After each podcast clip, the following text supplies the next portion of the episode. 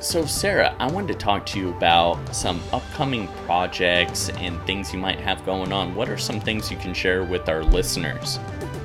Yeah, so um, there's a few things that are coming up in October. So, uh, but the good thing about them is that they come back every year. So uh, the first one is DigCit Summit. So I'm super excited to be uh, partnering with the DigCit Institute. So Marialice Curran, whoop whoop, Curran yeah, B, she's you know, great. Yeah, yeah. So um, also Eugenia in Mexico and so many of the organizers uh, just to be having conversations around digital citizenship. And shout out to Marialice also because she's part of ISTE's DigCit commit. So um, so this midweek in or middle October, uh, the 14th through the 19th is I believe when the event um, will be slash was held, um, but it's going to come back every year. So that's a great one.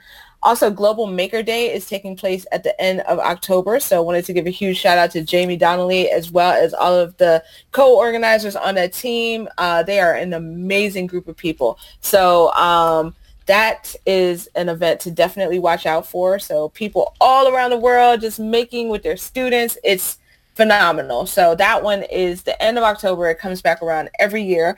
Um, EdCamp Voice will be coming up in December. So that's going to be December 23rd. So this is the seventh round of EdCamp Voice. Um, and it is an ed camp held entirely on the Voxer app. So you can literally be in every single room if you want to. I would not recommend it. I do it all the time and I go nuts. so, so yeah, but I mean, like whenever people hear this and they can just go to the website and fill out the registration form, um, even if it says July, that's just because, you know, I'm a little slow on the uptake when it comes to switching the dates, but the, the new form is there and, you know, you can start putting down your rooms and stuff like that. And we open them as we see them. And uh, let me see. Also got to give a huge shout out to um, EdChange Global. They are usually in the summertime and uh, they do great work.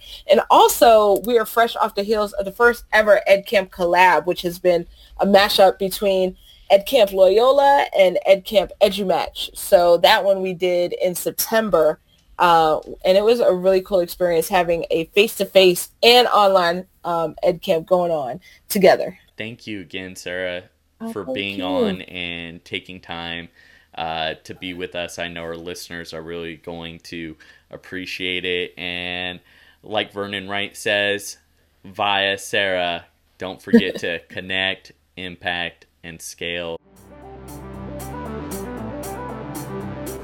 This was a TNT EdTech podcast teaser. Definitely check out the full episode dropping next week.